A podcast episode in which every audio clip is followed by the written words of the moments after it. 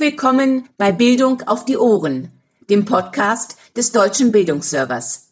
Mein Name ist Caroline Hartmann und ich darf heute mit zwei ganz, ganz tollen und interessanten Gesprächspartnerinnen über das Thema Bildungsgerechtigkeit im deutschen Schulwesen sprechen. Dazu freue ich mich zunächst sehr, Frau Professor Dr. Nina Bremm von der Pädagogischen Hochschule Zürich bei uns begrüßen zu dürfen. Herzlich willkommen, Frau Professor Bremm. Hallo.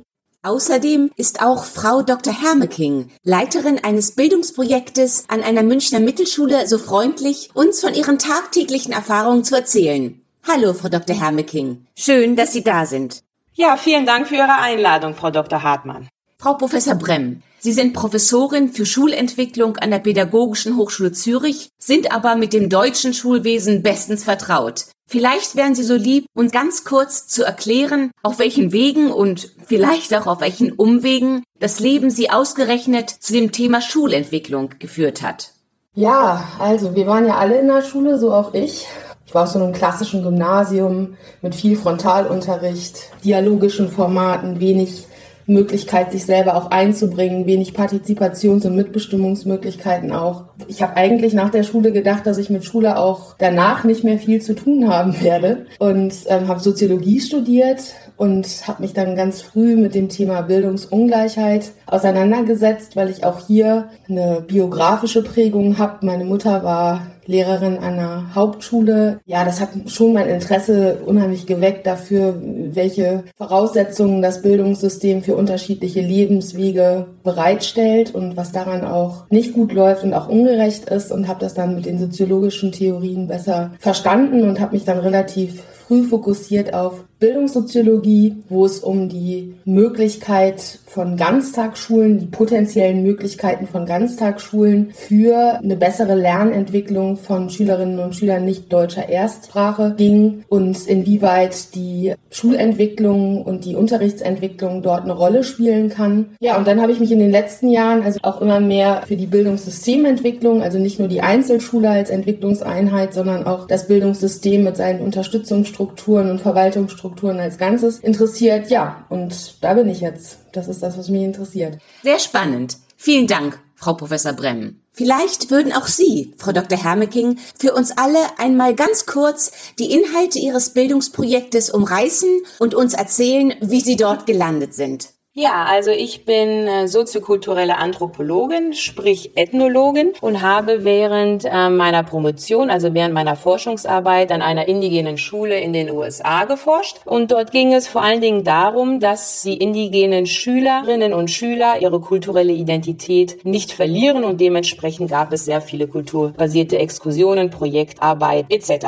Ich bin dann nach Deutschland zurückgekommen und habe mich als interkulturelle Trainerin weitergebildet, habe mich also immer schon in diesem Bildungsmilieus bewegt. Also mir war eigentlich klar, dass ich mich auch weiterhin in diesem Bereich engagieren möchte und habe mich dann einfach eben für die Stiftung Kick ins Leben für dieses Bildungsprojekt engagiert. Die Stiftung Kick ins Leben mit ihrer gleichnamigen Förderkette begleitet durchgängig Kinder und Jugendliche, das heißt von der Vorschule an mit Schwerpunkt Sprachentwicklung bis zum gelungenen Berufseinstieg und das dann auch mit Schwerpunkt Berufsorientierung. Und dieses Projekt, von dem den ich Ihnen heute ganz gerne erzählen möchte, findet an der Mittelschule an der Schleißheimer Straße statt. Ich leite dieses Projekt seit drei Jahren mit anderen Kooperationsakteuren. Diese Schule befindet sich im Münchner Norden in Milbertshofen und die Schüler haben dort bis zu 90 Prozent eine Migrationsbiografie und kommen gleichzeitig auch noch aus sozial benachteiligten Milieus. Dieses Projekt geht darum, dass man die Jugendlichen Jugendlichen der Vorabschluss- und Abschlussklassen im Übergang Schule-Beruf unterstützt. Ich würde sagen, dass wir sehr gut aufgestellt sind an dieser Schule, weil wir wirklich ganz viele engagierte Experten und Expertinnen haben und auch ein interdisziplinäres Team, also so dass wir wirklich ganz viele unterschiedliche Perspektiven ja betrachten können und natürlich auch dann in dieses Projekt mit einfließen können, so dass wirklich die Lernenden sehr gut unterstützt werden. Also es geht zum Beispiel darum, dass wir externe einladen, die den Jugendlichen zum Beispiel Berufsbilder vorstellen. Wir haben jetzt auch ein Smartphone-Workshop zum Beispiel organisiert, damit die Jugendlichen besser lernen, wie man zum Beispiel auch das Smartphone als Handwerkzeug benutzt etc.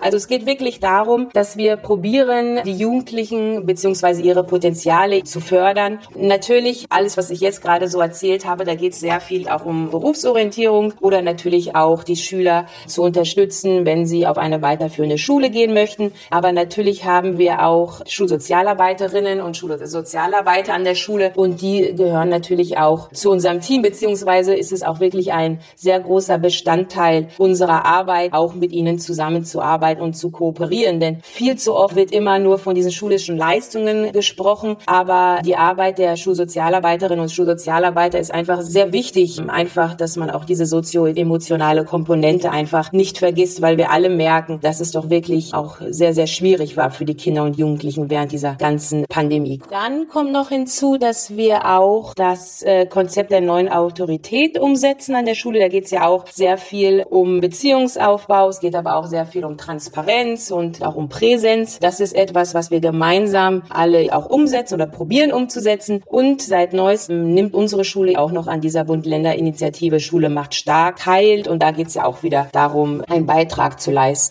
um Chancenungleichheit entgegenwirken zu können. Vielen Dank dafür. Vielleicht darf ich ja mit einer ganz einfachen oder vielleicht auch sehr schwierigen Frage anfangen.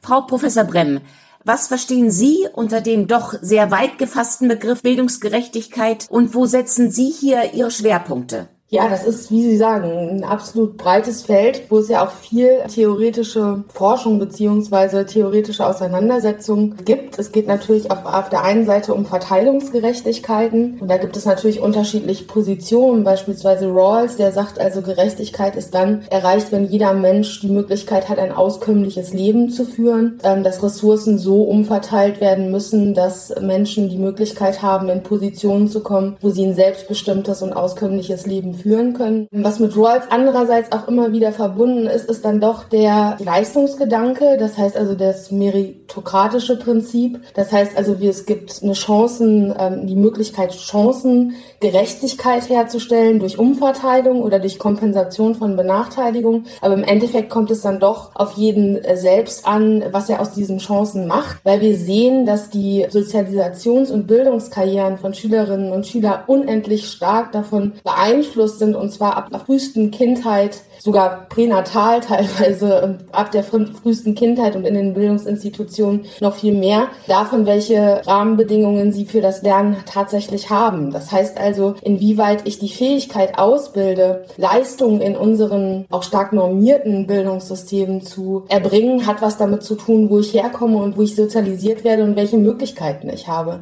Das heißt also dann Schülerinnen und Schüler nur über ihre Leistung tatsächlich zu definieren, ohne in Betracht zu ziehen, was es eigentlich braucht, um diese Leistung zu entwickeln, halte ich für schwierig. Ich kann Ihnen da ein Beispiel nennen. Wir wissen aus gleichenden Studien von IGLU und PISA, also IGLU die, die Leistungserhebungen der vierten Klasse und PISA die Leistungserhebungen in der neunten Klasse, dass Kinder, die in der vierten Klasse die gleichen Fähigkeiten im Lesen hatten beispielsweise, ja, also die haben alle in einer Varianz von, weiß nicht, fünf Punkten, alle die gleichen Fähigkeiten in der vierten Klasse gehabt und aufgrund von Selektions Selektionseffekten unseres Bildungssystems, die sowohl durch Lehrpersonen beispielsweise gefällt werden, als auch durch Entscheidungen von Eltern, landen diese Kinder dann auf unterschiedlichen Schulformen in unserem dreigliedrigen Schulsystem. Also alle mit den gleichen Leistungen. Und wir sehen in der neunten Klasse, also fünf Jahre später, dass die Schülerinnen und Schüler, die auf der Hauptschule gelandet sind, in der neunten Klasse im Schnitt zweieinhalb Jahre hinter dem zurück sind, was die Schülerinnen und Schüler im Gymnasium erreicht haben. Obwohl sie in der vierten Klasse alle die gleichen Ausgangsbedingungen, die gleichen Punktzahlen im Lesen hatten.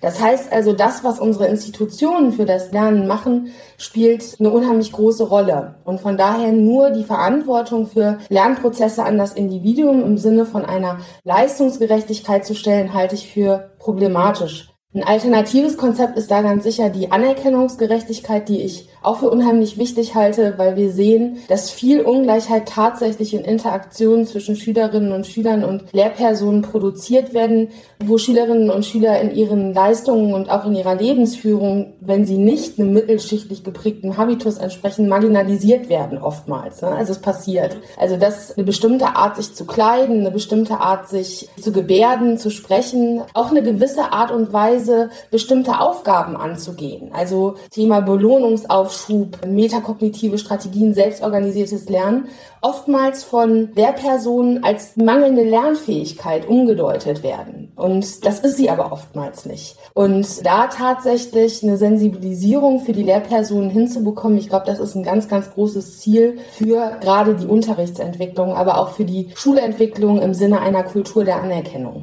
Danke, Frau Professor Bremm.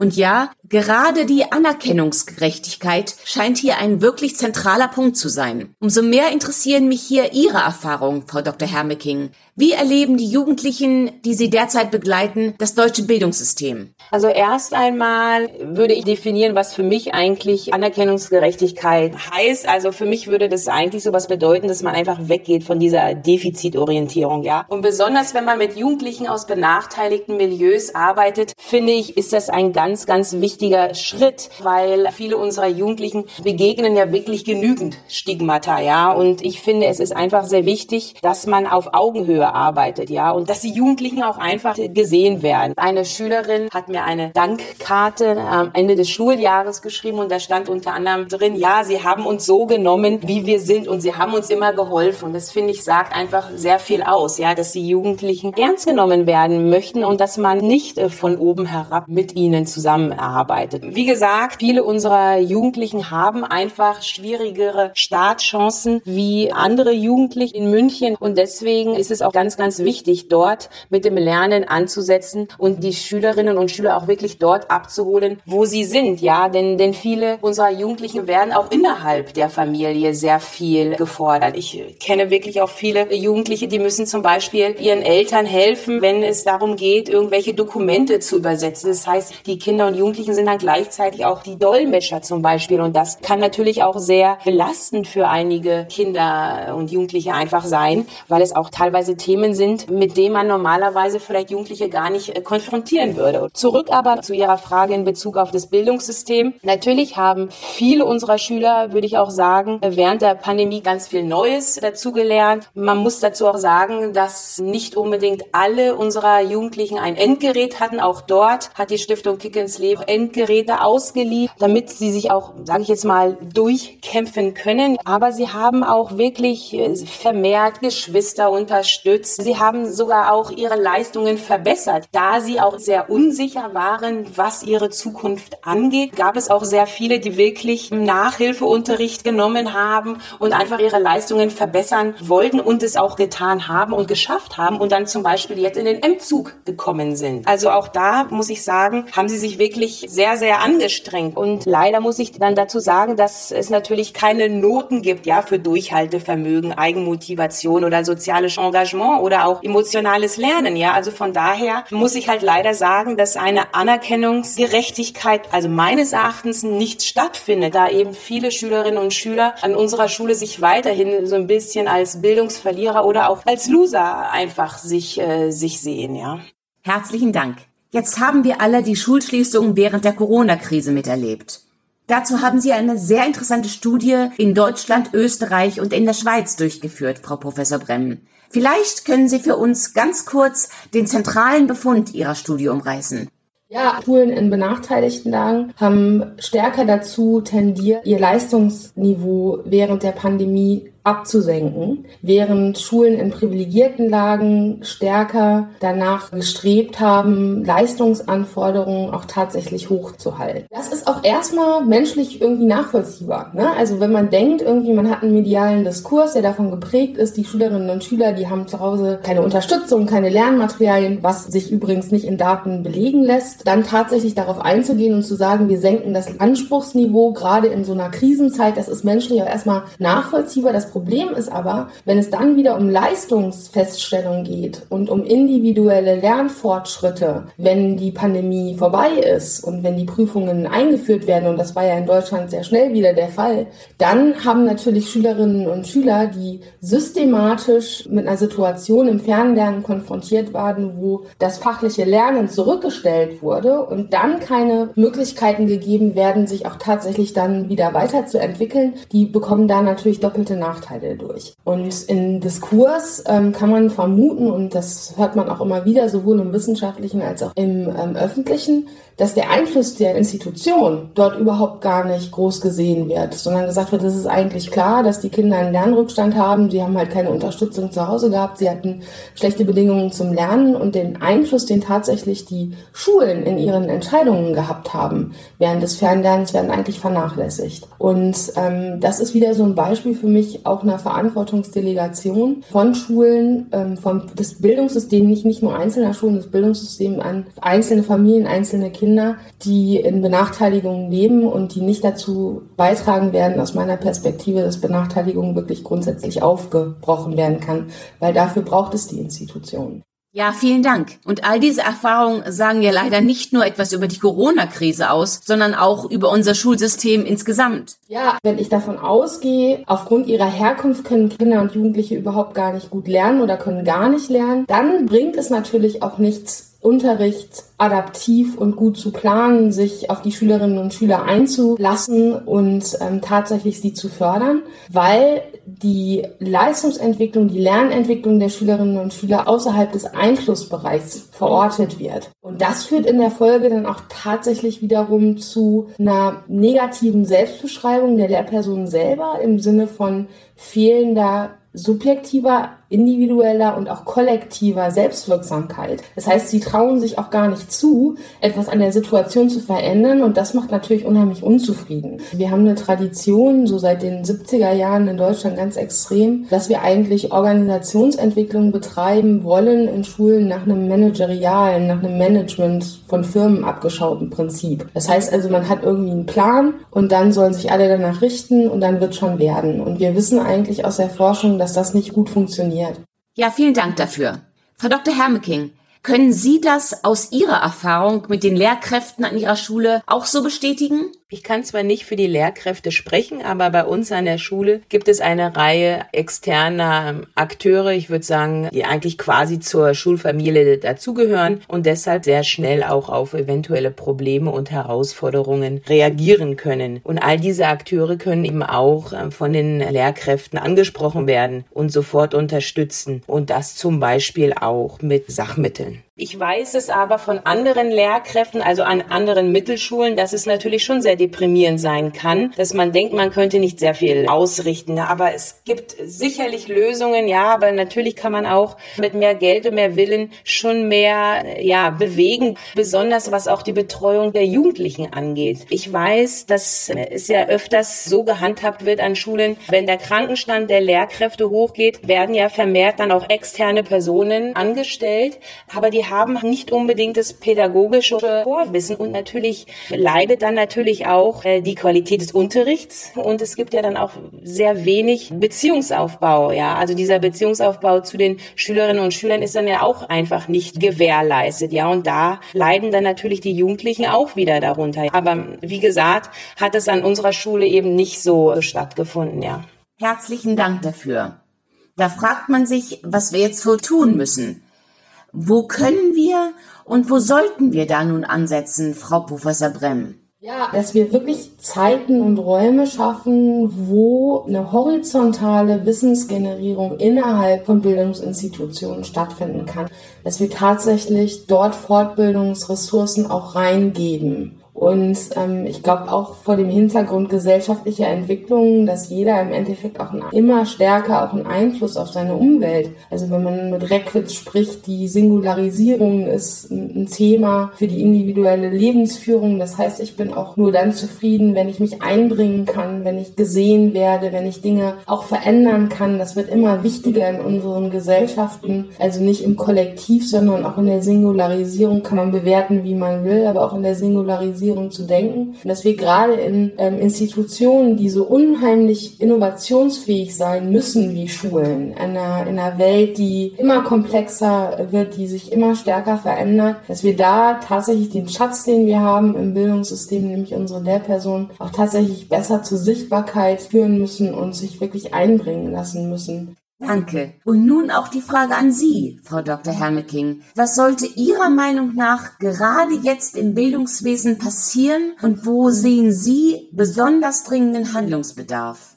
Ja, ich glaube erst einmal, dass es sicherlich wichtig wäre, dass man mehr die frühkindliche Bildung und natürlich auch vermehrt die Grundschulen in den Fokus nimmt. Also es geht ja darum, dass man Kinder so früh wie möglich unterstützt und stärkt. Aber man darf natürlich auch nicht vergessen, dass Bildung nicht alle Probleme lösen kann. Es ist nun mal kein Allheilmittel, ja. Aber natürlich muss die Verbesserung der Bildungschancen auch einfach mit anderen Maßnahmen Maßnahmen angegangen werden. Ja, also denken wir einfach mal an die Erhöhung der Finanzierung der sozialen Infrastrukturen zum Beispiel. Ja, es wäre natürlich auch sehr gut, wenn es ein Ganztagesbetreuungsangebot gibt, damit man auch Eltern einerseits dort entlasten kann, aber natürlich auch gleichzeitig die Kinder schon sehr viel früher stärken kann. Und natürlich ist es sehr, sehr wichtig, dass man die Lernenden wirklich dort abholt, wo sie stehen, damit man frühzeitig die Potenziale der Kinder und Jugendlichen erkennen. Was ich in dieser ganzen Diskussion immer ein bisschen schade finde, ist, wir reden immer so viel von effizient. Ja, also ich finde, dass die Schülerinnen und Schüler so oft auf effizient äh, getrimmt werden und ich glaube nicht, dass das noch aktuell ist. Ja, ich glaube, dass wir viel mehr Freiraum brauchen, damit die Kinder und Jugendlichen sich viel mehr und besser einfach auch selbst entfalten können. Ja, also ich habe zu oft das Gefühl, dass wir noch in diesen alten Denkmustern agieren. Ja, ähm, Frontalunterricht kann es einfach heutzutage nicht mehr sein. Ich finde, wenn man sich so ein bisschen in dieser Bildungslandschaft bewegt, sieht man ja, dass es sehr, sehr viele Initiativen und wirklich auch Impulse gibt. Ja, ob das jetzt Hackathons sind, Barcamps etc. Und da gibt es ja wirklich ganz viele neue Bildungslandschaft Bildungsidee, wie man auch ähm, mehr Freiraum, ob das jetzt Agilität ist oder so, wie man das einfach auch anders gestalten kann. Aber um diese neuen Lernprozesse anzustoßen, glaube ich, ist es auch ganz, ganz wichtig, dass man zusammen mit den Lernenden arbeitet. Natürlich darf man nicht vergessen, dass das natürlich auch auf Seiten der Lehrpersonen oder Lernbegleiterinnen und Lernbegleiter heißt es ja so oft auch sehr viel Eigeninitiative natürlich fordert. Das darf man natürlich nicht vergessen. Aber andererseits muss meines Erachtens auch Schule ein wirklich attraktiver Lernort für alle sein, für alle beteiligt. Aber andererseits muss natürlich auch diese ganze Bildungstransformation mehr in diesen politischen Fokus gerückt werden. Das heißt natürlich auch auf Bund, Länder und Kommune muss es nachhaltig verankert werden, damit es überhaupt wirklich eine Veränderung gibt. Also ich denke äh, zum Beispiel immer daran, wie die Kultusministerkonferenz bereits bereits 1996 gesagt hat, dass interkulturelle Kompetenz Teil des Curriculums sein soll. Aber ich sehe immer noch keine große Veränderung in diesem Bereich. Wenn wir aber sehen, dass so viele unserer Kinder und Jugendlichen eine Migrationsbiografie haben, muss natürlich auch sich was im Curriculum verändern. Ja, also es gibt wirklich sehr, sehr viele Dinge, die angegangen werden müssen. Bei diesem Veränderungsprozess ist es auch einfach wichtig, dass man die Schülerinnen und Schüler fragt, was möchten sie denn lernen? Ja, mit wem wollen sie lernen und dass man auch nicht vergisst, dass bei diesen ganzen Überlegungen die Kinder und Jugendlichen immer im Mittelpunkt bleiben sollten, weil einfach die Zukunft ihnen gehört. Vielen Dank. Kennen Sie Projekte, Frau Professor Bremm, die Sie persönlich sehr unterstützen und die vielleicht richtungsweisend sein könnten? Ja, da gibt es erste Konstellationen, ähm, beispielsweise im Projekt Liga, Lernen im Ganztag, ein Projekt, was, glaube ich, in neun Bundesländern jetzt schon seit ein paar Jahren äh, läuft, wo beispielsweise die Schulaufsicht auch Teil eines Lernnetzwerkes ist. Das heißt also auch selber Fortbildungen auch annimmt und sich, sich selber auch weiterbildet im Sinne der Ganztagsschulentwicklung. Wir haben in Berlin ein Projekt, was ich mit Rick Mintrop von der UC Berkeley und dem Berliner Senat durchführe, wo wir auch in solchen Research Practice Partnerships sitzen, wo die Wissenschaft ein Akteur am Tisch ist, die anderen die Schulen, aber auch Menschen aus der Schulaufsicht, aus dem Ministerium, also aus dem Senat, beziehungsweise auch ähm, aus dem Unterstützungssystem, also Schulentwicklungsberaterinnen. Und so ein multiperspektivischer Blick auf die Situation kann natürlich ein Verständnis für gelingende Entwicklungsprozesse bringen. Die jeweiligen Logiken der einzelnen Player, die am Tisch sitzen, mit sich bringen und auch die jeweiligen Eingebundenheiten und Vorgaben, die man hat, in denen man entscheiden muss und macht es daher nochmal möglich, auf einer größeren Ebene über die Sinnhaftigkeit bestimmter Bestimmungen und die Möglichkeit von Spielräumen ins Gespräch zu kommen, auch auf einer politischen Ebene dann wiederum. Und ich glaube, das sind Konstellationen, die zwar aufwendig sind, also man muss sich benehmen und die sind auch nicht immer störungsfrei, sag ich mal, ne, ganz klar da natürlich ganz unterschiedliche Perspektiven und Prägungen, Historien auch tatsächlich mit am Tisch sitzen. Aber es ist sehr, sehr fruchtbar und es bewegt sich dann halt auch tatsächlich was. Und vor allen Dingen, wenn man in so einen gemeinsamen Arbeitskontext kommt, hört es auch auf, dass man über Worthülsen spricht. Da geht es dann wirklich ans Eingemachte und da kann man auch wirklich Veränderungen erzielen. Liebe Frau Professor Bremm, liebe Frau Dr. Hermeking, ich danke Ihnen ganz, ganz herzlich für dieses tolle Gespräch.